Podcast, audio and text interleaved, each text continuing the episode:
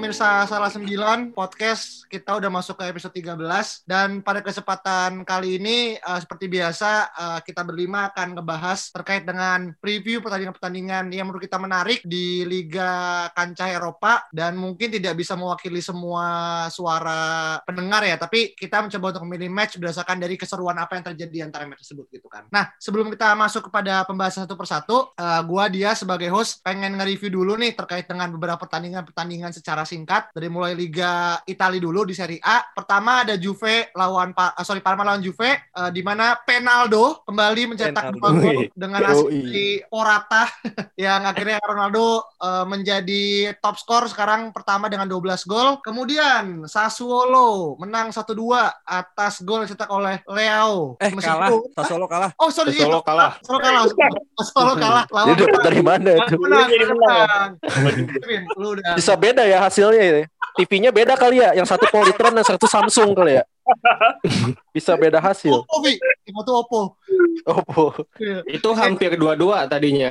Eh, Dua-dua. cuman Dua-dua. golnya Sassuolo diklarifikasi sama kesayangannya Agi Farah. Lagi. Var. Var. Oke, terus nih yang ketiga nih, eh, Inter lawan Spezia. Lukaku menjadi mesin gol lagi. Eh, dia menunjukkan bahwasanya yang mengatakan kalau dia itu kalau main di Bayer bisa menjadi top skor, tapi kalau eh, Lewandowski jadi main di Inter nggak jadi top skor, mungkin menurut gua ada bener ya. Cuman gua nggak tahu nih, eh, mungkin emang Lukaku lagi eh, dapat support yang cukup baik dari tim-timnya, jadi eh, menang 2-1. Nah, kemudian yang, yang mengejutkan eh, menurut gua Atalanta lawan Roma ini, karena Roma kemarin baru menang ya kemarin minggu lalu gue nonton Roma menang eh, Hmm. cukup besar juga, tapi sekarang kalah 4-1 lawan Atalanta, di mana ya pemain-pemain senior Zapata, Ilicic dan Luis Muriel eh, nyetak gol. Jadi tapi sayang Amat Diallo tidak turun, jadi agak kecewa. gitu. Walah.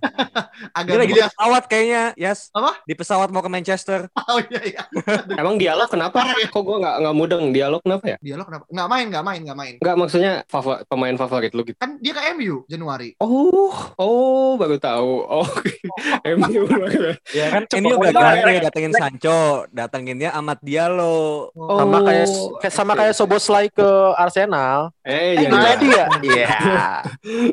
Nah, pokoknya kalau lo ada pemain yang lo nggak tahu, terus tiba-tiba si dia atau Alvin ngomong itu pasti ada hubungannya sama MU. Hmm, Oke, oke. Gak mungkin, aja gak mungkin Union Berlin ya tiba-tiba gitu kan. Iya, ngapain mereka tahu? Oke, oke, oke. Oke oke. Nah terus nih terakhir match Lazio Napoli ini cukup disayangkan Magisha Mardona sudah selesai ya meskipun mainnya juga eh, ini ya di kandangnya Napoli ya dan gua tahu nih menang gara-gara si Andreas Pereira Wih. uh, mencetak apa namanya main dan dia ngepost foto dan oh ternyata si Andreas nggak jadi ini ya apa nggak jadi nggak cuman duduk doang ternyata dia main juga gitu. Nah terus untuk eh, klasmen eh, masih Milan eh, di peringkat pertama eh, dengan 31 disusul Inter di peringkat eh, dua Uh, dan ini seru banget kalau emang sampai ke depannya Inter sama Milan kemudian berlomba-lomba lagi kayak balik ke tahun 2000-an awal. Hmm. dan semoga ya Juventus ya dia autopilot lah menurut gua sih. Menang. Kayaknya juara sih udah sosial sih menurut gue ya. Kayak dia udah apa pun intinya dia juara dia lah gitu. Tapi oke lah itu Liga Italia terus La Liga.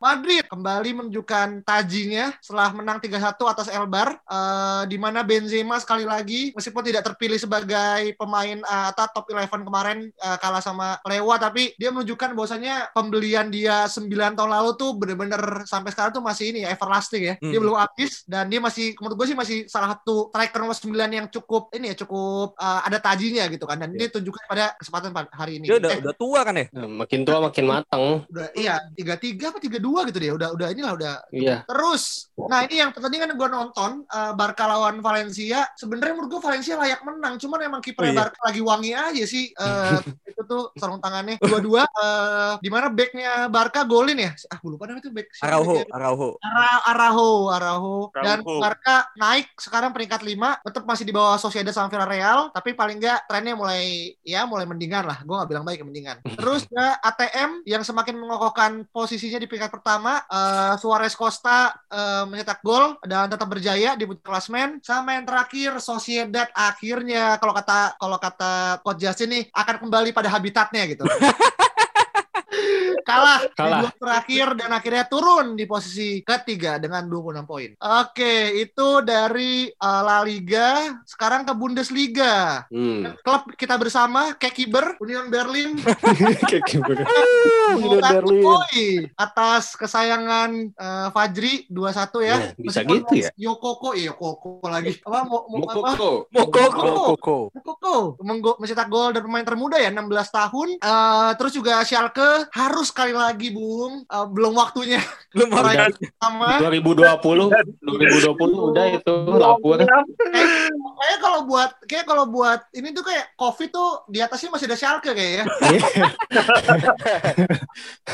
Ini kalau buat fans Schalke tuh Covid di atasnya dan kemenangan kayak itu yang paling paling tinggi kayak tetap Berarti- lebih sakit. Di eh, game eh, match day weekend ini mungkin jadi kesempatan terakhir buat Salke me- memetik kemenangan pertamanya gitu ya di 2020 ya. Ini kayaknya ini sih Iya nggak sih apa enggak? kayaknya Kevin Kuranyi harus main kayak Kevin Kuranyi kayaknya nih. Ah, Baru Iya, ya Kevin Kuranyi pemain baru ya.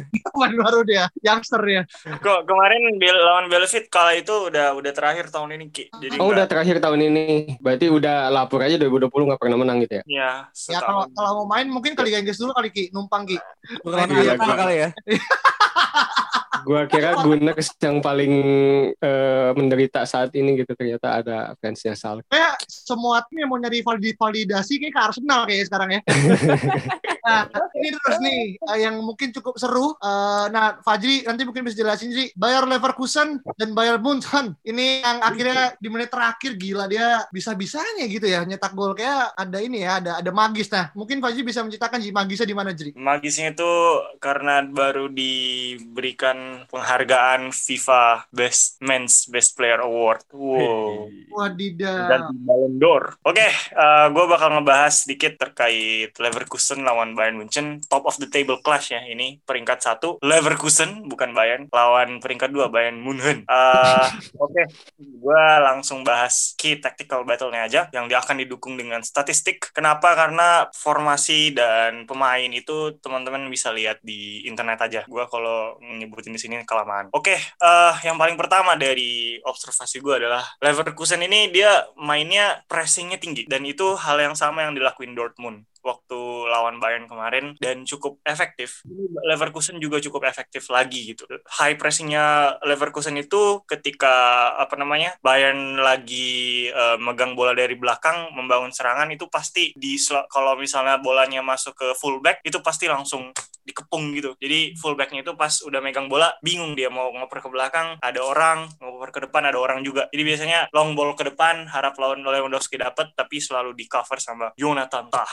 Nah, high Sayapnya pressing tuh si ini ya, Leon Bailey ya, sayapnya. sayapnya Leon Bailey ya. Sayapnya Leon Bailey. Eh, nah, si depannya Patrick Schick dan dia mainnya bagus banget. Oh bukan Alario. Bukan bukan Alario lagi balik dari cedera apa? Dia sebenarnya belum belum pulih tapi dipaksa jadi cadangan buat Bayern ini. Oh. Kan dia nggak eh, nggak main dari awal gitu. Oke, kemudian yang kedua itu eh, yang bikin gue salut adalah gol pertamanya Leverkusen itu bukan berasal dari ya berasal dari corner yang berasal dari high press tapi dia berasal dari eh, set piece play yang bagus banget eh, dan akhirnya berakhir dengan eh, volley-nya Patrick Schick golazo itu. Jadi kayak si bos itu bilang kayak eh, sebelum pertandingan lawan Bayern ini bahwa mereka sering ngegolin dari corner kan dan itu ditanyain sama wawancaranya kayak kalian itu sering banget ya eh, beruntung banget bisa golin dari corner. Nah si bos itu bilang oh enggak kita nggak beruntung ini tiap minggu kita latihan. Oh, iya. Set.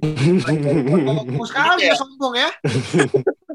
Ya tapi gue salut sih karena kayak mereka emang udah itu tuh, tuh kayak disimulasin terus tiap minggu tiap minggu. Jadi kayak gue ngerasa salut aja sih dengan Leverkusen bisa. Dari situ gol Bayern itu sebenarnya menurut gue kalau lu bilang Bayern di sini benar-benar merajai pertandingan enggak juga enggak banget sih sebenarnya. Ini agak apa namanya back and forth aja. Jadi Bayern kelar nyerang tiba-tiba counter attack-nya Leverkusen. Selesai counter attack-nya Leverkusen counter attack-nya Bayern lagi. Kayak gitu-gitu kayak pingpong pingpong gitu. Dan itu menurut gue seru banget sih buat netral nonton. Paling yang menurut gue bikin bikin Bayern menang tuh ya mental mental juaranya sih sebenarnya. Jadi selalu Bayern strateginya pasti high press, high line. Dan apa namanya uh, ketika bola udah di apa uh, front four itu yang depan Lewandowski, Koman, Gnabry sama Muller itu pasti fluid banget dan pasti kayak kalau misalnya Leverkusen bisa nggak clear diambil lagi sama pemain Bayern diulang lagi pergerakannya kayak gitu. Mirip-mirip dulu Barca 2010-nya Pep Guardiola kan mereka selalu high line, high line, high press, counter pressingnya cepat gitu. Hmm. Jadi ini kayak cepat banget uh, kehilangan bola diambil lagi terus diulang lagi. Tapi bedanya sama Barca yang zaman itu, Barca zaman itu kan pasti tiki taka ya pelan-pelan pelan-pelan gitu. Kalau hmm. Bayern itu nggak terlalu sepelan itu sih. Jadi kayak yang penting tuh pergerakan off the ball movementnya. Jadi apa sih misalnya Koman yang awalnya di kanan tiba-tiba ke tengah Muller tukeran sama Koman, terus tiba-tiba Gnabry ada di depan tukeran sama Lewandowski kayak gitu-gitu. Hmm. Jadi komputer-komputer hmm. si defendernya pusing gitu loh ngeliat ini gue ngejaga siapa, gue ngejaga siapa. Eh tiba-tiba Alfonso Davies lepas di kiri. Kayak gitu-gitulah sama mereka apa biasalah pakai muter switching play. Kalau misalnya mereka menuhin sisi kanan langsung di, di oper jauh ke Alfonso Davies yang larinya kencang gila buat dikejar itu berapa kali terjadi sih. Tapi nah, gue bingungnya uh, tuh gini guys, maksudnya hmm. uh, kan ini kan Lewandowski lagi kan yang, yang apa yang menjadi salah satu pem, uh, kunci kemenangan dari Munchen kemarin gitu. Dan beberapa kali juga mun, uh, Munchen selalu menang berkat Lewandowski. Tapi anehnya apakah ini back uh, masing uh, tiap musuh Munchen ini gak pernah nge-marking Lewandowski atau emang Lewandowski terlalu lincah gitu, Jri? Lewandowski itu di marking banget. Kalau lo lihat gol, jadi gue jelasin dulu golnya. Gol pertama itu dari kesalahan Hradeki. Itu Lewandowski yang ngegolin. Tapi itu karena kesalahan kiper. Jadi bola tuh diumpan lambung ke atas sama Pavard. Tapi harusnya si kipernya nggak keluar dulu. Cuman dia keluar terus apa pas mau ninju bola miss dia. Dia salah ninju. Jadinya ya udah belakang ada Lewandowski ngeheader ke open goal. Kayak gitu doang. Hmm. Hanya kayak gitu. Sebenarnya Lewandowski-nya kayak ya udah dijaga karena si uh, kipernya harusnya ninju bola kan. Gol pertama kasar easy money gitu berarti. Apa? Gol pertama kayak easy money gitu berarti. Kayak Iya iya iya benar. Itu itu udah benar-benar kesalahan banget. Terus gol kedua itu karena emang pressingnya Bayern bagus, terus Jonathan Tah ngelakuin kesalahan dikit aja. Lewandowski itu bukan gak di marking, tapi karena transisi, jadi kayak, kayak kesalahan kesalahan satu kecil aja kayak misalnya lu misalnya lu main FIFA, terus kayak lu bikin kesalahan dikit aja. terus Contohnya siapa itu? Terus, terus musuhnya Alvin. gue paham banget sih, kondisinya paham banget gue. Kalau FIFA gue paham banget ya lu bikin kesalahan dikit tiba-tiba lawan lu lepas gitu ya emang itu karena nggak di marking enggak karena di situasi di mana mereka tuh kaget tiba-tiba diambil bolanya dan itu ya kayak gitu. hmm. gitu Jonathan Tang ngelakuin kesalahan eh tiba-tiba diambil sama siapa gitu Gnabry tinggal ngoper set ke Lewandowski Lewandowski ya he, he's the best player in the world right now jadi dia langsung ngegolin aja kayak gitu jadi jadi mau tanya dong hmm. jadi kan ini udah hampir jalan setengah musim nih Bayan kehilangan satu pemain kuncinya di kesuksesannya musim lalu yaitu Thiago Alcantara. Jadi setelah jalan setengah musim ini menurut lu Bayern sekehilangan itu nggak sih sama Thiago apa ternyata nggak berpengaruh apa-apa? Enggak, eh, itu yang gue juga agak kaget. Uh, jangankan Thiago ya, Kimmich kemarin hmm. cedera. Oh iya, cedera kemarin ya. Mungkin Enggak segitu juga. gue bingung sama Bayern ini tuh kayak tidak ada paling Lewandowski sama Muller. Kalau mereka nggak ada, gue ngerasa mereka akan kesulitan. Mungkin kalau gue gini ki, kalau gue ngeliatnya gini, mungkin si Jamal Musiala dia tuh nge-tweet gini kan, Tiago hu gitu loh. Oh, hmm. Dan wadidaw, Tiago hu. Dan di Liverpoolnya juga cedera cedera mulu kan sekarang. Udah sehat belum sih dia? Udah udah udah sehat. Nanti uh, lawan oh, West Bromwich bakal main dia. Investasi bodong nih Liverpool. Investasi bodong. ya kita lihat aja klasemen. Anjir. Boleh, boleh. Kesolak boba saya, Pak. Arsenal cannot relate ya. Fans Arsenal cannot relate. uh, gue ngerasa sih untuk nge-wrap up uh, ada tiga hal yang gue pengen nyeritain hal menarik uh, dari match ini. Yang pertama adalah XG-nya. Itu sangat tidak mencerminkan skornya. Jadi XG-nya Leverkusen itu 0,3, XG-nya Bayern 1,3. Jadi kayak uh, mereka tuh X apa gol yang dicetak tuh lebih tinggi daripada X-nya sendiri gitu. Itu cukup menarik menurut gua. Terus dari segi formasi itu uh, Alfonso Davies itu dia mainnya di left back, tapi terkadang dia maju banget sampai jadi kayak left winger. Uh, Luka Hernandez yang jadi left back itu dia akhirnya kayak jadi left eh apa jadi left center back gitu cover uh, si Alfonso Davies ketika lagi maju. Jadi kayak mereka punya satu additional winger gitu dengan Gnabry masuk. Menurut gue itu menarik sih. Terus itu terakhir adalah yang cukup menggemparkan gue juga si Leroy Sané ini dia dibawa uh, sebelum babak kedua berakhir dia dibawa masuk gantiin Komang terus di menit ke berapa ya 70-an dia diganti coba dia pemain pengganti baru setengah jam main diganti. ganti lagi sama Jamal Musiala dan itu eh, dia kayak sedih banget mukanya dan kayak komentator bilang buset ini eh, sebuah apa ya Disaster. humiliation buat Leroy Sané. Terus ju- ja- abis itu Jamal Musialanya nge-tweet nggak? Aneh. Sanehu. Sanehu anjir. Sanehu. Habis itu dia dibenci satu ini aja satu tim. Nah, terus ini terus, terus siapa? Si Pep bilang, so you can call me maybe gitu kan. Comeback. Ah, ya gitulah. Jadi eh, menarik sih kenapa. Akhirnya gue ngerasa salut banget sama Bayern karena kayak pemain mahal pemain yang diincar dari selama 2 tahun tapi pas dia main nggak langsung dikasih free ticket gitu loh. Kayak nggak dispesialkan nggak dianak emaskan gitu nggak. Tapi ya udah lu sama aja kayak yang lain. Komang kan sempat pikir mau pindah ke MU kan karena Sané datang. Tahu-tahu nggak jadi dan menurut gue dia nggak menyesali keputusan untuk pindah karena sekarang dia starter terus. Hmm. eh, mainnya bagus banget juga. Dan jadi kayak gue ngerasa bagus dari Bayern untuk nge-treat Sané nggak kayak anak emas tapi Sané harus step up his game sih jadi dia nggak bisa yang menyesali nggak pindah itu Jadon Sancho kali ya, Jri. Ya. Dibahas lagi tuh ya. 900 menit Sancho, 0 Sancho gol. Jri. 900 menit 0 gol. Nggak usah. Itu fakta, Flash sale, flash sale, flash sale, Ji. Di Bentar, taruh di. Pembahasannya agak jumping gitu harganya ya. turun drastis ya. Anjir. Oke oke. Itu aja sih eh, dari gua. Oke, thank you Fajri eh, atas eh, preview antara eh, Bayer sama Leverkusen. sama Leverkusen, Bayer. Bayern. Bayar soalnya waktu. Oke, sekarang kita eh, lanjut ke Premier League eh, dan ini liga yang Yo. mungkin match yang paling tunggu-tunggu kan tiga bahasan semua berada di sini. Eh, kita mulai dulu dari mulai yang pertandingan Spurs sama Leicester. Eh, ayam sayur kembali kehilangan poin eh, dari tiga match terakhir dan menurut gua apa ya ini satu hal yang gue merasa kemarin tuh bisa seri gitu kan. Tapi memang Sergio Aurier ini emang agak bodoh kali. Dia agak dia ini lah di, kemarin dibully juga kan Sergio Aurier gara-gara dia nggak bisa untuk kemudian uh, dia basic defending itu dia kemarin sempat miss dan itu membuat uh, penalti buat Leicester. Dan menurut gue tuh fair play. Karena itu emang pure penalti dan menurut gue Leicester deserve to win karena kesalahan sendiri yang dilakukan oleh pemain Spurs. Yang kedua Soton sama City akhirnya City bisa uh, apa meraih hasil kemenangan dan meskipun ini menurut gue golnya juga cuma seret aja 1-0 doang dan tapi paling nggak menuju track yang sebagaimana semestinya untuk Manchester City. Dan sekarang City ada di peringkat ketujuh tapi it's okay poinnya juga beda tipis ya kalau Liga Inggris antara tapi, nomor 2 sama nomor 8 cuma beda lima poin doang. tapi tapi tapi menurut gua nggak maksudnya tadi eh, oh. uh, City sudah berubah gitu oh. gitu untuk menuju ke hal yang baik. Tapi kalau kata gua ngelihat dari pertandingan kemarin City melawan Soton itu kayaknya City bahkan dengan sekelas Soton ya ketimbang ketimbang pemain-pemain mereka yang kelasnya bintang semua gitu. Itu mereka kewalahan sampai pada di menit-menit injury time mereka malah memainkan bola ke ujung-ujung lapangan gitu. Menurut gua Iya. itu kayak karisma City yang dulu-dulu itu bahkan menyaingi Liverpool tuh kayak nggak ada gitu. Iya. Kenapa malah jadi iya. kayak MU ya, Gi?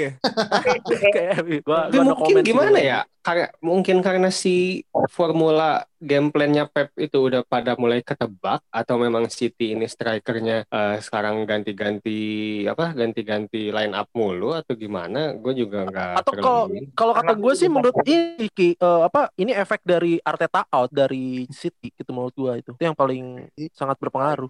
Tapi Jadi- ya, langsung diem langsung diem. Langsung dia karena gua kira tadi Agi ngomong di awal tapi itu kirain mau bahas klasemen gitu. enggak ini Oke. tidak hanya selalu klasemen Ki Hmm. kamu harus ingat Oke. itu bola itu adalah passion kenapa jadi kayak gitu bahasan?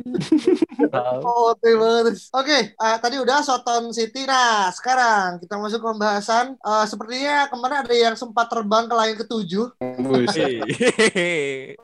MU MU Yaitu hampir, hampir. oh hampir Hampir, hampir, Langit hampir ke langit 10 kemarin. Hampir ke langit 10 kemarin. Tapi 6 doang kemarin. Gak apa lah. Ah, ini eh, Palace lawan Liverpool 7-0 Buset. dan Mencolok banget. ya. mencolok banget skornya dan bahkan skornya ini kan skor siapa Liverpool sama sama MU kalau digabung lebih besar dibandingkan Gol Arsenal. gol Gol Arsenal di musim ini Aduh, Sorry sinyalnya hilang.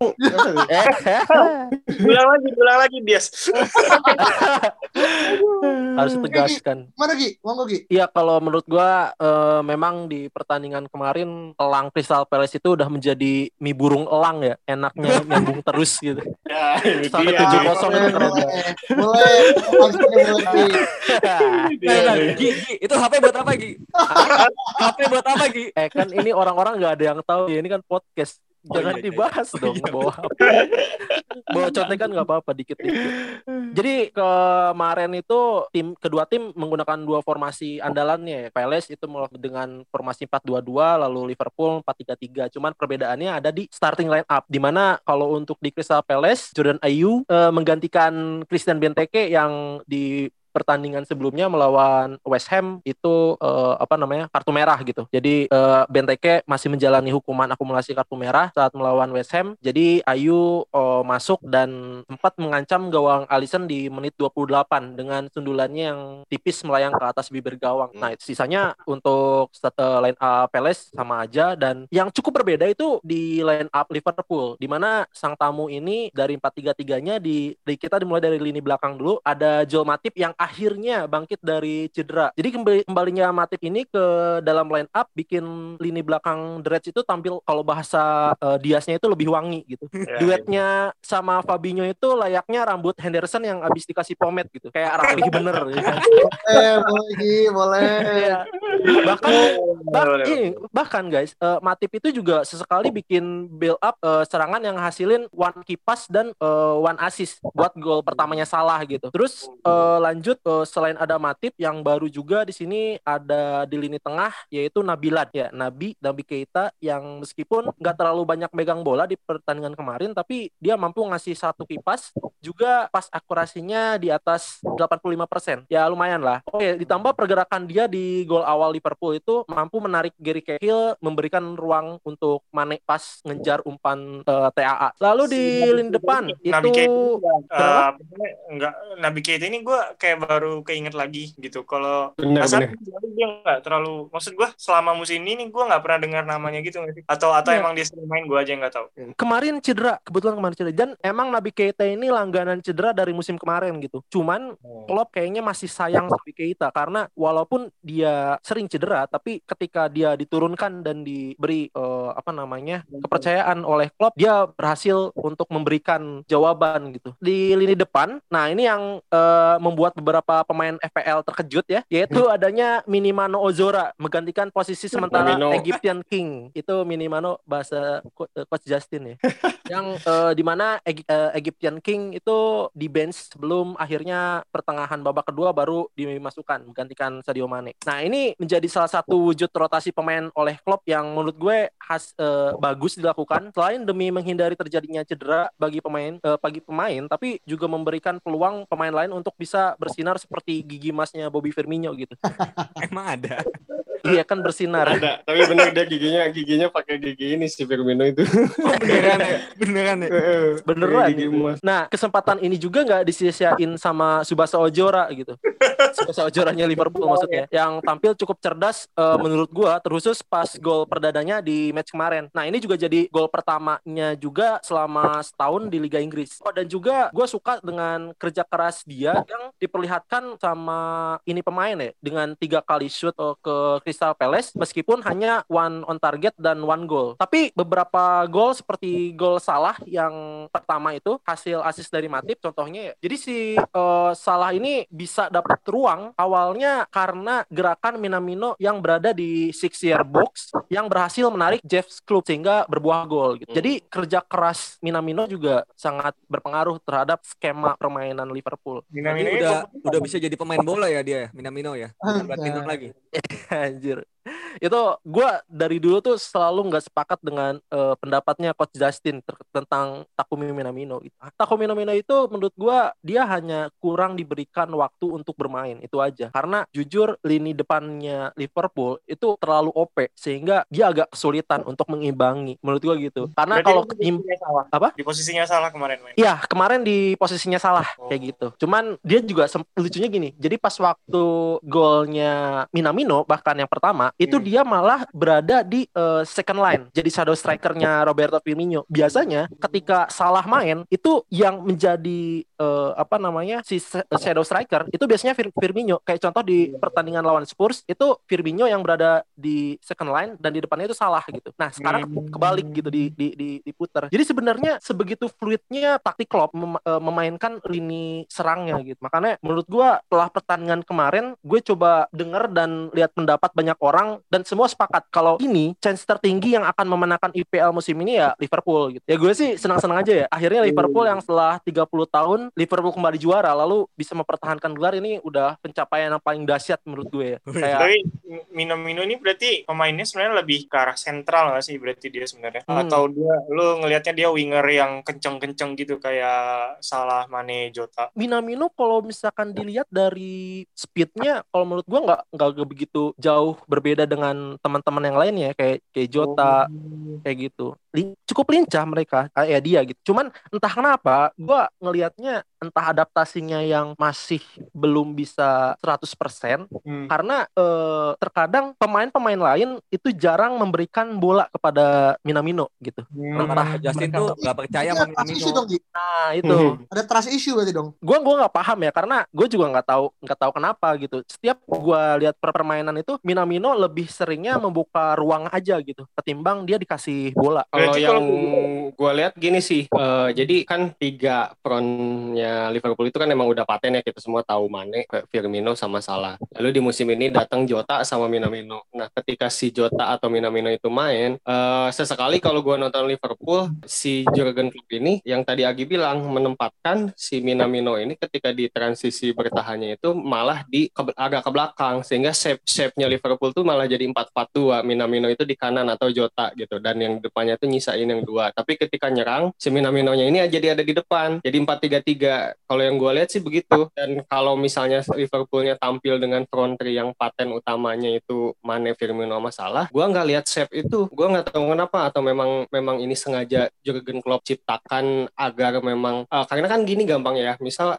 Mane Firmino sama Salah cara main dan gameplaynya kayak gitulah gitu. Udah tahu gitu banyak tim. Mungkin Jurgen Klopp ini bikin biar tim-tim musuh tuh nggak bisa nebak gitu oh, oh iya penggantinya Salah Minamino ya paling cara mainnya bakalan cut inside kayak Salah dan sebagainya. Itu kan bakal gampang antisipasinya karena kan secara secara kemampuan pun Minamino sama Salah kalau dibandingin ya jauh gitu. Makanya Minamino akan sulit eh akan mudah dikan oleh lawan gitu kalau dia pakai role-nya itu kayak Salah. Makanya gue lihat dua tiga pertandingan ketika Minamino atau Jota main ya ketika di posisi bertahannya itu mereka jadi ke belakang Minamino itu bergabung di tengah dan membentuk shape 4-4-2 yang gue lihat sih seperti itu ya mungkin nanti bisa dikonfirm kalau tem- kalian pada nonton juga gitu. Gue gue gue sepakat sama pendapat Reki kayak gitu itu menjadikan efek kejut bagi musuh ya kalau menurut gue ya termasuk Jota cuman hanya Jota cedera ya. Jadi eh, baik lagi taktik Roy Hodgson itu kemarin sebenarnya nggak buruk-buruk amat cuman permainan terbuka Ya. yang mereka punya ini jadi bulan-bulanan lini serang Liverpool yang kata bahkan ada media-media satu peluang Gi. Satu peluang di mana si Ayu lari dari sayap kanan itu udah ngoper ke Zaha yang udah free betul. free banget di tengah. Cuman di situ si Zahanya malah nendang angin alias bolanya nggak kena ditendang Iya, boleh kata Padahal ya. kalau seandainya itu si Zaha bisa nendang itu udah 99% gol dan gol skor jadi satu-satu saat itu mungkin nggak akan jadi 7-0 gitu ke depannya Ya. bakalan jadi lebih ketat sayangnya Betul. situ. bahkan bahkan di menit-menit awal juga Alisson dia melakukan tiga save gitu artinya Crystal Palace ini punya ada ada serangan gitu Ya. nggak nggak sekedar bapuk gitu kalau menurut gua gitu. jadi tadi ini masalahnya hanya Liverpool yang kata media-media asing di luar sana nyebut tim yang punya lini serang terbaik di dunia saat ini gitu kayak let's say Mane, Salah, Firmino, Minamino bahkan Jota yang cedera pun mampu memberikan gol yang semua kompetisi di semua kompetisi mereka gitu Jadi Iya, sekarang iya. ini ya, sekarang tuh Jono Firmansah, Jota Minamino. Jadi banyak pilihan sih. Gua gua pikir ketika nanti suatu saat Liverpool ini dead eh, di luar cedera atau absen kartu kuning dan apa, cuman si dengan hadirnya Jota Minamino ini ketika kalau menghadapi situasi deadlock entah itu di Liga Champion atau di IPL, Klopp banyak banget pilihan sih gitu untuk untuk di Oh. untuk merubah taktik. gue gue cuman mau ngingetin juga jadi selain selain lini depan ada juga lini tengah yang semua pemainnya juga punya visi yang lebih bagus ketimbang para peserta pemilu kemarin gitu ya maksud gue visi visi menangnya ya maksudnya sorry visi Boleh, menangnya boleh. visi menangnya ya kan gue nggak salah dong bener kan iya Iya kayak Oke, kayak Hendo, oke. Wijnaldum, Jones, Keita, bahkan Ox yang baru hadir pun yang kemarin eh, akhirnya walaupun dia datang di menit akhir, tapi dia memberikan satu assist. Jadi semua juga eh, punya chance untuk memberikan gol, bukan hanya lini, lini depan tapi lini tengahnya pun mumpuni menurut gua gitu. Jadi sekarang sih gua cuman berharap ya eh, mereka terus bisa mempertahankan mental untuk menang, istirahat yang cukup, banyakin doa dan sholat buat teman-teman yang muslim gitu, serta tetap mematuhi protokol kesehatan kalau kata pemerintah Indonesia mah. Itu aja sih. Sekian dan terima kasih. Oke, thank you. Berarti berarti tahun depan Minamino Ballon d'Or bisa lagi ya. Waduh, muluk-muluk sekali nih. Sekali. Ballon d'Or level Asia kali ya. Ballon Iya. Yang, yang agak yang agak bingung tuh nanti kalau misalkan di bursa transfer bulan Januari tiba-tiba Mbappe masuk kan agak Hey, bingung. Udah, udah, hey, udah, udah, udah, Anda. Udah, udah, udah. Udah, intinya udah, intinya udah. Iya iya iya. Oke, iya. oke, oke. Melebihi Bursa transfer takdir. bulan Januari si Minamino ke Nankatsu aja pindah. Katsu. Oke, thank you Agi. Sekarang Yo, yo. bola ini dia nih yang hampir menyamai langit ketujuhnya Liverpool, tapi hanya kurang satu gol lagi sebenarnya. Tapi ya, it's okay lah ini ya kemenangan yang cukup fantastis buat. Jadi ini tandingan rival ya antara MU lawan Leeds dan silakan Bung Alvin gimana pendapat tentang McTominay Bung dan juga eh, whole apa namanya the whole match Bung? Kalau kata ini kata komentator Sky Sports ya, itu McTominay boleh. itu di tiga menit pertama itu kerasukan Roy Keane plus Paul Scholes. itu bener-bener Boleh. apa ya? Gue bingung sih itu space-nya Leeds itu kebuka banget di terutama 10 Yeah. menit pertama kalau pada nonton ya. Itu gue bingung sih kenapa itu diajarin apa sama Bielsa buat bertahan. Nah, kalau misalnya kita lihat lagi nih dari line up-nya itu kan Pogba nggak main. Terus yang main tuh Fred sama McTominay. Itu menurut gue udah sebuah keputusan yang sangat brilian sih. Karena Pogba ini kan dia meskipun press resistance dan juga bagus dalam memberikan kipas. Tapi kalau dia diserang, oh, maksudnya MU-nya lagi diserang itu dia nggak bisa track back sebagus McTominay sama Fred. Itu sih. Sedangkan seperti kita tahu Leeds United ini cukup gila kalau nyerang, all out banget. Jadi menurut gue udah bener Pogba nggak main. Dan untuk pemilihan Fred dan McTominay jadi double pivot tuh udah bener banget juga. Karena melihat Leeds yang space-nya sangat terbuka, itu menurut gue nggak perlulah punya sebuah eh, seorang gelandang yang bagus dalam passing. Yang penting dia bisa track back, dia bisa lari ke depan, ya passing nggak bagus-bagus banget masih oke lah kayak gitu. Dan juga yang mengagetkan adalah itu mainnya Daniel James di kanan. Dia tuh terakhir main dua bulan yang lalu lawan apa? Gue lupa kayak lawan Brighton. Ini akhirnya dia main jadi starter. Oh, sorry main di Liga Inggris iya, tapi main di ini udah kemarin cetak gol juga kan di Liga Champion kemarin. Oh ya, Liga Champion ya, tapi di Liga Inggris kali ya maksudnya. Ah, iya, dia udah iya, lama iya. nggak main. Itu akhirnya dia main dan juga menurut gua udah benar juga James dimainin karena balik lagi kayak yang tadi space ini terlalu banyak di belakangnya Leeds. Jadi James ini bisa buat pressing dan juga bisa buat uh, counter attack. Yang mana kalau pressing ini dia lebih bagus daripada Greenwood. Jadi menurut gua pemilihan pemain-pemain yang dipilih sama Ole ini udah benar-benar sesuai kebutuhan di pertandingan itu gitu. Nah, di samping itu untuk pemain Leeds United sendiri ini ada pemain yang cukup bagus namanya Rafinha. Dia dua assist. Gue lupa ya dia pemain dari mana tapi menurut gue dia tuh mirip banget Angel Di Maria cara mainnya. Dia bisa main di kiri, bisa main di kanan. Dia apa flare-nya bagus, umpannya bagus. Ya balik lagi tadi dia bisa bikin dua assist dan hampir bikin dua gol juga. Nah, terus juga kalau misal gue mau menyoroti cara mainnya Leeds United ya, dia kan main dari backline ya, dari belakang. Terus dia biasa tuh long ball ke sayap kiri atau sayap kanan langsung switch play kayak gitu. Nah, terus nanti di- bisa dilanjutin sama dribbling ke depan atau dia ke sayap terus crossing ke Bamford sama Rodrigo. Jadi uniknya Rodrigo ini kan sebenarnya striker ya kalau di Spanyol. Tapi kalau di Leeds itu jadi pemain nomor 8, jadi gelandang dia. Nah, Iya. Iya, fungsinya itu nanti pas nyerang kan crossing tuh. Nah, Rodrigo maju ke depan. Jadi jadi kayak ada dua striker kayak gitu. Nah, masalahnya kemarin karena di MU itu dua backnya cukup bagus ya Lindelof sama Ma- Maguire itu nggak terjadi tuh si Bamford sama Rodrigo. Malah Rodrigo menurut gua dalam bertahan nggak cukup bagus. Dia sempat dikadalin juga tuh sama McTominay di golnya James. Kayak gitu sih kalau Rodrigo. Nah, si Bamford ini nggak nggak tergantikan gue gue dengar di mana ya gue dengar apa baca katanya Bamford itu salah satu pemain kesayangannya Bielsa karena Bamford ini IQ-nya cerdas katanya jadi main bolanya itu pakai otak katanya dan dan si Bielsa belum nemuin striker pengganti yang kecerdasannya setara dengan Bamford ngomongnya sih gitu no. Ya aja berarti Kan di- lulusan Harvard aja berarti Ki. Bahkan di Liga Championship yang tahun sebelumnya juga Patrick Bamford juga jadi ini kan salah satu top scorer. Eh enggak top scorer sih, cuman dia ada di Udah tergantikan. papan Sampai papan kan Leeds, scorer. Leeds di championship itu minjem Nketiah, Eddie Nketiah dari Arsenal dan nggak kepake sama sekali karena nggak bisa. Nah, karena ada Patrick. Bamford. Betul. Ini Patrick Bamford tahun depan kalau misalkan kayak gini terus eh, permainannya bisa jadi inceran tim-tim papan atas kalau menurut gua. Contohnya Siapa? Arsenal. Liverpool. Gua masih baik loh ngasih pimpin tim papan atas. Kasih lagi. Tapi FYI aja, eh, Bamford tuh dulu main di Chelsea, pada tahu nggak? Betul. Dia Ah, di iya. dari produk-produk Chelsea dia. Yo, Produk Akademi Chelsea. bukan sih? Iya benar akademi. Iya, Chelsea Academy. Akademi dia sempat main di Middlesbrough, terus sekarang di Leeds United gitu. Oh Jadi iya, Middlesbrough. mm, Bamford Terus cuma ini ya bareng ini ya bareng hasil baing gak sih dia? wow, kelak kejauhan, kejauhan. Yakubu kali Yakubu. Yakubu anjing. Yakubu?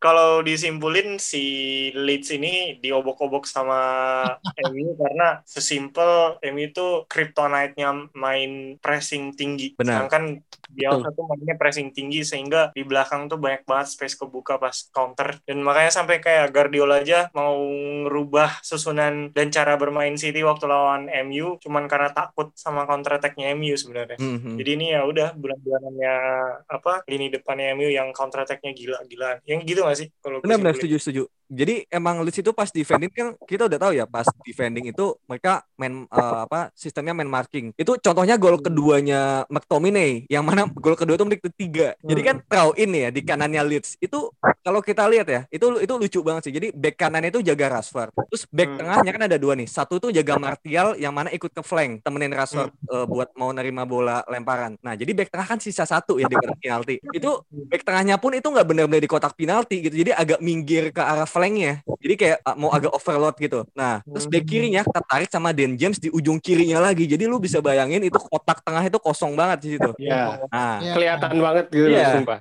Iya kalau lu lihat nanti gol kedua itu buset itu lu bingung deh itu defending macam apa kayak gitu. Nah, sebenarnya nggak nggak- salah sih. Cuma nah, Salut sih Leeds bisa idealis dari pertandingan pertama Benar. sampai sekarang siapa pun lawannya skemanya ya tetap idealisnya kayak gitu. benar Iya. benar benar. Dua Iya, mata iya. pisau sih menurut gua. Nah, Ya, itu makanya nah. kita bukan pelatih top top Guardiola meskipun filosofinya mantep banget tapi dia itu sih kalau mainnya dia terlalu idealis yang Hmm. nggak bisa berubah ketika memang harus pragmatis gitu benar Ya. benar benar terlalu idealis. Nah, itu balik lagi ya ke yang throw in tadi. Nah, pas throw in itu bagusnya adalah Martial itu bisa keep bola. Masalahnya pas keep bola Martial itu itu kan udah ada satu CB tuh yang ngikutin dia. Nah, satu CB-nya ini yang di kotak penalti yang harusnya stay, dia ngikutin Martial. Jadi kayak mau langsung dihajar aja sama dua orang si Martial. Berarti kosong kan? Tengahnya kan. Kotak penalti itu kosong. Nah, McTominay lihat space itu.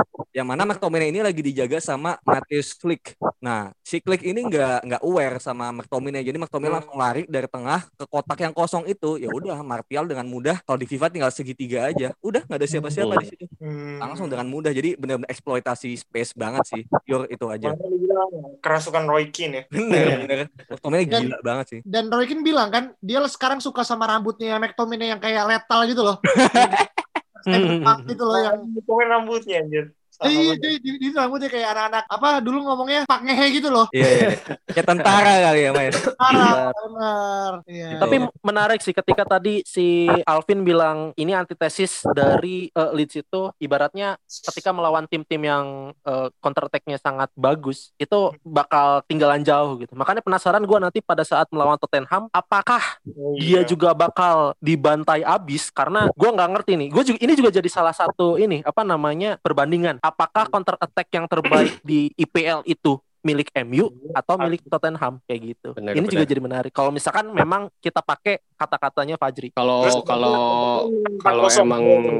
Tottenham bisa manfaatin sih berarti si temanya Tottenham bakalan kayak Tottenham waktu awal lawan Southampton ya apa yang menang eh, si Son itu ngegolin 4 itu kan skemanya counter attack semua tuh. Si Sony ya Sony. Iya si Sony. Sony Toro. Gak pernah belajar berarti ya Leeds ya. Sebenarnya bukan Itu- nggak pernah belajar sih kayaknya, tapi ya pelatihnya terlalu idealis aja. Terlalu Nggak mau idealis. mengubah. Idealis. Gitu sih.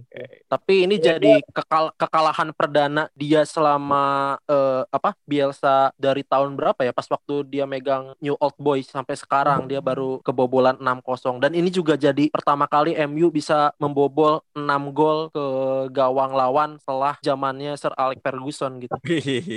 Oh iya. Udahlah Iya. fix lah. Obos goib jadi fans MU lah, obos goib lah.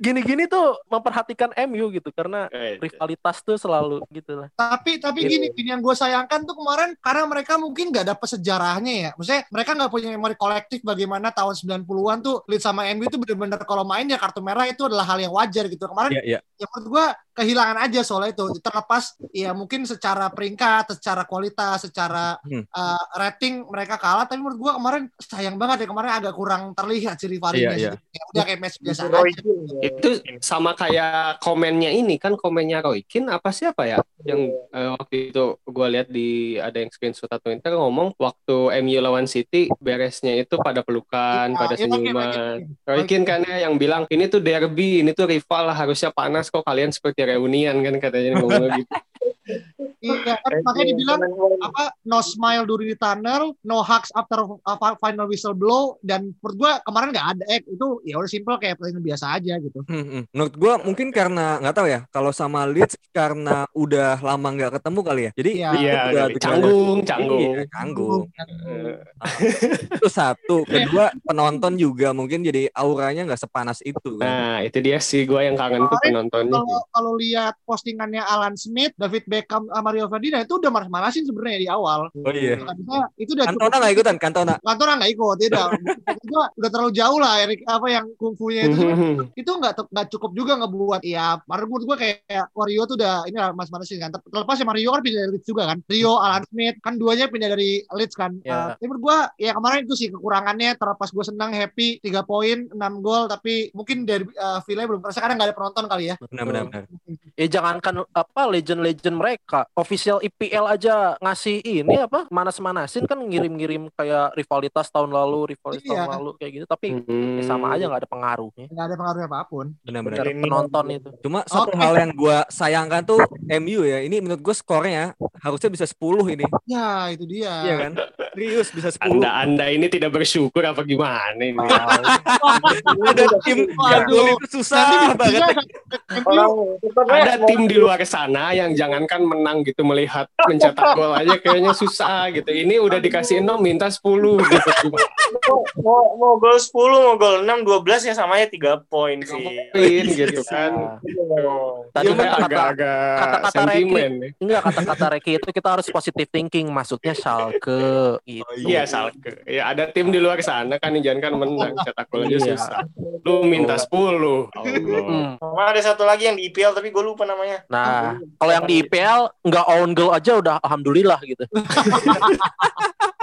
Oke, thank you Alvin. Nah, sekarang part yang paling ini part yang menurut gua uh, paling apa ya? Maksudnya uh, paling anti klimaks tapi paling paripurna karena di sinilah apa ya kegembiraan sebagian besar dari kita gitu kan. Buset. Terlepas Bertolak belakang sekali ya. Nah, Everton sama Arsenal gitu kan. Eh, gimana nih langsung aja Rek? Lu lu bisa skip juga kalau nggak mau Rek. Gua tarik ingat gue tarik nafas dulu. Oke, jadi jadi tadi tim yang gue sebut di belakang itu ya Arsenal lah gitu. Eh, jangan ja- ya, hal yang lebih menyakitkan dari kita tidak bisa melihat tim ini menang adalah kita juga tidak bisa melihat tim ini mencetak gol gitu dengan skemanya. Ya lagi-lagi Arsenal di game week kali ini kalah 2-1 dari Everton di Goodison Park. Walaupun secara XG Everton ini XG-nya malah 0,66 dan Arsenal 1,25 gitu. Jadi kan kalau secara XG harusnya Arsenal menang 1-0, tapi kenyataan ya berbanding terbalik. Eh, sama seperti game-game sebelumnya Arsenal ini main dengan game plan yang ya di dua eh, review ke belakang gitu sama-sama dengan skor yang kalah juga. Game plan-nya juga masih sama dengan coba overload di sayap. Hal ini wajar karena memang Everton ini tampil tanpa dua fullback sayap utamanya yaitu Lucas Digne dan si Seamus Coleman yang masih uh, baru fit dari cedera jadi masih dicadangkan gitu. Walaupun di, di tengah pertandingan si Seamus Coleman ini udah masuk untuk memperkuat pertahanan dari Everton. Dan dua pemain kunci juga di lini tengahnya itu Alan, Alan si metronom Everton dan penerima bola pertama ketika build up ini tidak main, juga James Rodriguez si kreator di lini tengahnya nggak main. Jadi empat pemain kunci ini nggak tampil, yang mana harusnya jadi keuntungan buat Arsenal, tapi Arsenal tidak bisa uh, menjadikan itu sebagai advantage gitu karena ya kalau bisa nyerang sih nyerang tetap uh, dari saya tembus crossing juga nyampe ke kotak penalti. Tapi Arsenal di sini tampil tanpa Aubameyang yang ternyata cedera di latihan katanya confirm. Dan mungkin akan absen selama satu atau dua minggu ke depan. Ya another another disaster gitu loh ya. Padahal Aubameyang baru mencetak gol yang ya kemarin lah gitu baru mencetak gol lagi. Dan gue harapnya dia dapat sentuhannya lagi tapi eh malah cedera. Jadi memang segala kesialan-kesialan ini numpuk uh, semesta seperti mendukung Arsenal untuk sial selalu sial di tiap minggunya gitu. dan Arsenal akhirnya cuma bisa mencetak gol menyamakan kedudukan lewat penalti lewat pergerakannya AMN awalnya Ainsley Maitland-Niles lalu penaltinya dieksekusi dengan baik oleh Nicolas Pepe. Sempat ada harapan di situ satu-satu dan ya mungkin eh, babak dua akan lebih sengit. Karena sebenarnya Everton pun tidak bermain begitu bagus gitu. Jadi saya eh, di flank kanan flank kirinya kompetitif. Gua nggak nggak bilang Arsenal dominan di sayap juga. Karena ya saling jual beli serangan lah di tengah pun begitu. Gylfi Sigurdsson tidak se tidak semobile si James Rodriguez di lini tengah gitu. Malah lebih lebih condong banyak ke belakangnya si Gylfi Sigurdsson ini dan bisa ditahan oleh Muhammad El Neni dan Dani Ceballos. Makanya memang uh, jual beli serangan dan pertandingan pun dibilang seru banget yang seperti uh, yang Liverpool Leeds lah mungkin di pertandingan pertama. Enggak cuman ya ada yang bisa ditonton lah dari pertandingan ini. Cuman ya uh, Arsenal tidak bisa mencetak gol tetap karena deadlock di lini teng eh di lini depan gitu di finishing kayak gitu. Dan akhirnya harus menelan kembali kekalahan. Untungnya sih di pertandingan kali ini kesialan yang terjadi mungkin Rob Holding bunuh diri sih gitu. Itu dan sedihnya lagi itu adalah crossing hasil dari mantan pemain Arsenal yang dibuang ke Everton yaitu Alex Iwobi. Jadi Iwobi. Memang Iwobinya. mantan gitu ya Ki ya. Walcott juga gua- Selebrasi lagi. Selebrasi. Iya. sama kayak si Walcott di match sebelumnya kan mencetak gol juga ke gawang mantan. Jadinya ya begitu. Akhirnya Arsenal kalah 2-1 dari Everton. Memang pertandingan yang pantas kalah sih.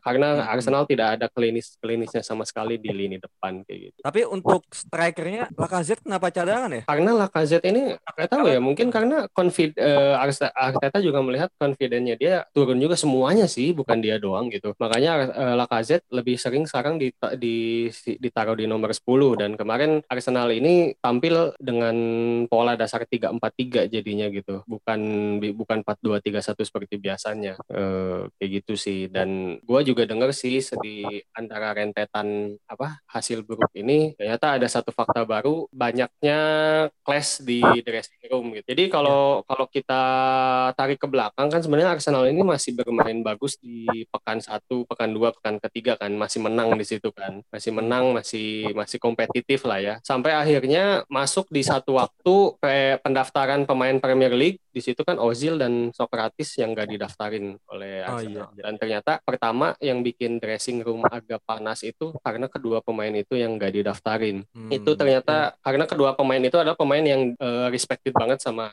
sama pemain-pemain lain. Ya jadinya agak mulai kaku aja gitu. Eh, bisa dibilang si dressing room ini jadi turun gitu suasananya. Kan di ini hal yang sama terjadi saat Unai Emery tahun lalu ada di fase-fase si Arsenal lagi turun-turunnya juga masalah masalah yang paling mencoloknya dari dressing room dulu gitu. Jadi di dressing room ini banyak kubu-kubuan kubunya si A kubunya si B terus itu ditambah Emery-nya yang nggak bisa jadi penengah yang jadinya ya udah hancur aja gitu waktu itu di zaman Emery. Dan sekarang di Arteta Arteta yang ketika awal kedatangannya berhasil bikin suasana dressing room ini jadi bagus jadi kompak dan semuanya jadi mau mendengar lagi eh ternyata di musim ini kejadian lagi kayak gini gara-gara si Ozil sama Socrates di tidak didaftarkan. Itu yang penyebab satu. Ada penyebab keduanya lagi yang gua cukup tercengang yaitu soal Willian. Jadi di awal Willian ini di eh ini nggak apa-apa ya gue cerita karena kalau gue cerita Arsenal jelek itu kayaknya di dua tiga match ke belakang juga jeleknya gitu-gitu aja gitu. Sama aja sih.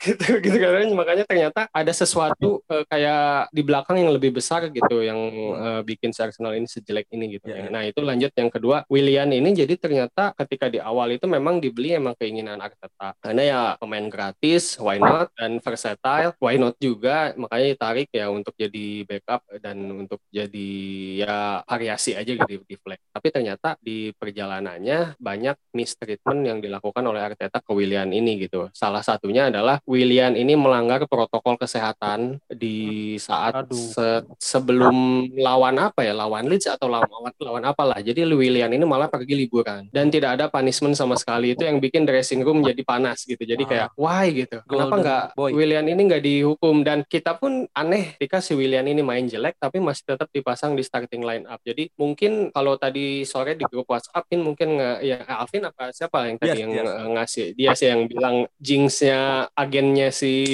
Brazil itu kan Ya. jinxnya itu. Nah, mungkin apakah di situ ada klausul William ini memang harus main sekian menit atau gimana? Gitu kita juga kan nggak ada yang benar-benar tahu. Tapi di sini terjadi apa ya? Terjadi clash yang menganggap wah William ini dia anak emasin nih gitu sama Arteta. Makanya eh, yang gua pun sedikit banyaknya merasakan karena di awal-awal musim khususnya ketika Arsenal menang FA dan eh, Community Shield, pemain-pemain ini harmonis banget, sering banget update lagi main bareng lah, lagi apalah gitu yang bercanda-bercanda, ketawa-ketawa. Tapi sekarang-sekarang ini udah mulai enggak. Ternyata yang memang udah mulai udah mulai saling nggak suka di dalamnya gitu. Jadi banyak-banyak mistreatment yang bikin para pemain ini trustnya ke Arteta ini agak mulai berkurang dan selain William mungkin yang sedikit banyak pengaruh juga soal Saliba. Jadi ada beberapa pemain senior yang memang pengen Saliba ini tuh udah udah layak loh buat masuk ke starting line up gitu. Hmm. Cuman Saliba ya entah kenapa masih dipinggirin di skuadnya di squad reserve ya itu juga sampai hal yang receh kayak gitu pun jadi jadi jadi clash gitu sehingga ruang gantinya Arsenal ini ternyata tidak harmonis. Mungkin itu Tapi salah satu yang di- penyebab eh, di Europe- performnya masih kurang baik ya. Di apa Eu- Europe eh, Europa League itu si Saliba masuk kan? Enggak, enggak Oh dimainin enggak, juga. enggak juga. Ah. Jadi awalnya Saliba itu kan nggak dimainin karena orang tuanya meninggal dan dia homesick dan ya butuh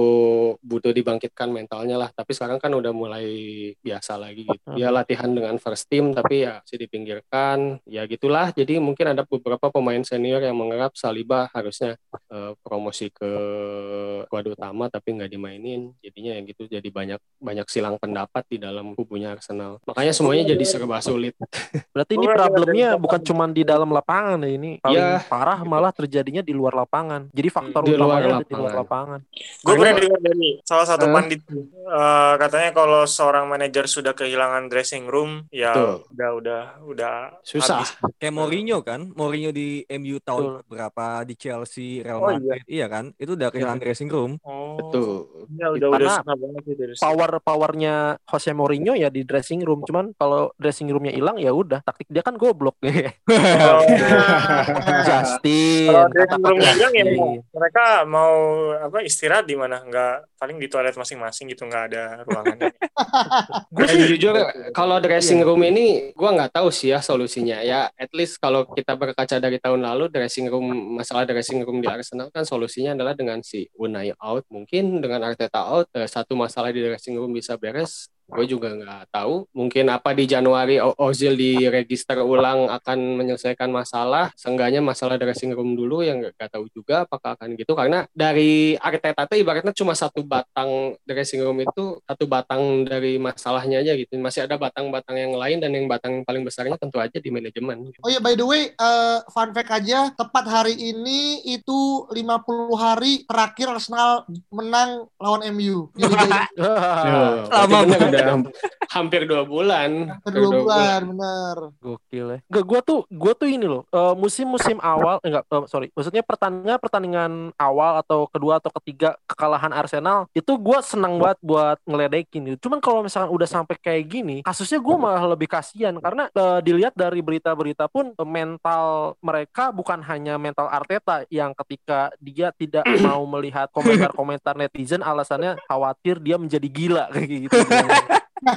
gitu itu Iya. itu eh, yang disebut oleh eh, banyak media bilangnya kayak gitu dan eh, di di confirm. Ya pasti jatuh sih, pasti jatuh iya, banget sih. ditambah juga malah pemain-pemainnya sendiri seperti Niles itu dia bilang malah nyebut ya si dia berkomentar kalau ini Arsenal tuh bapuk gitu sih ya. Hmm. Sampai pemainnya pun bilang kayak gitu. Itu jadinya gue bingung gitu. Fansnya juga udah bilang kayak gitu, terus om- sampai ke pemainnya kayak gitu. Semua pokoknya semua mental kena gitu. Kayak Iya. udah harusnya apakah memang Arsenal harus kembali dulu ke championship buat me- Itu iya itu buat untuk conclusion kayak itu sih enggak buat buat memupuk kepedean mereka kembali kan kalau misalkan sekarang terus gua nggak tahu ya eh, apakah akan selesai dengan tadi yang solusi-solusi yang dilontarkan oleh Reki gitu karena agak-agak complicated yang tadi dibilang Reki Iya. ini kalau kalau ke championship lapangan. tuh yang mental breakdown fansnya udah bukan pemainnya lagi. Iya.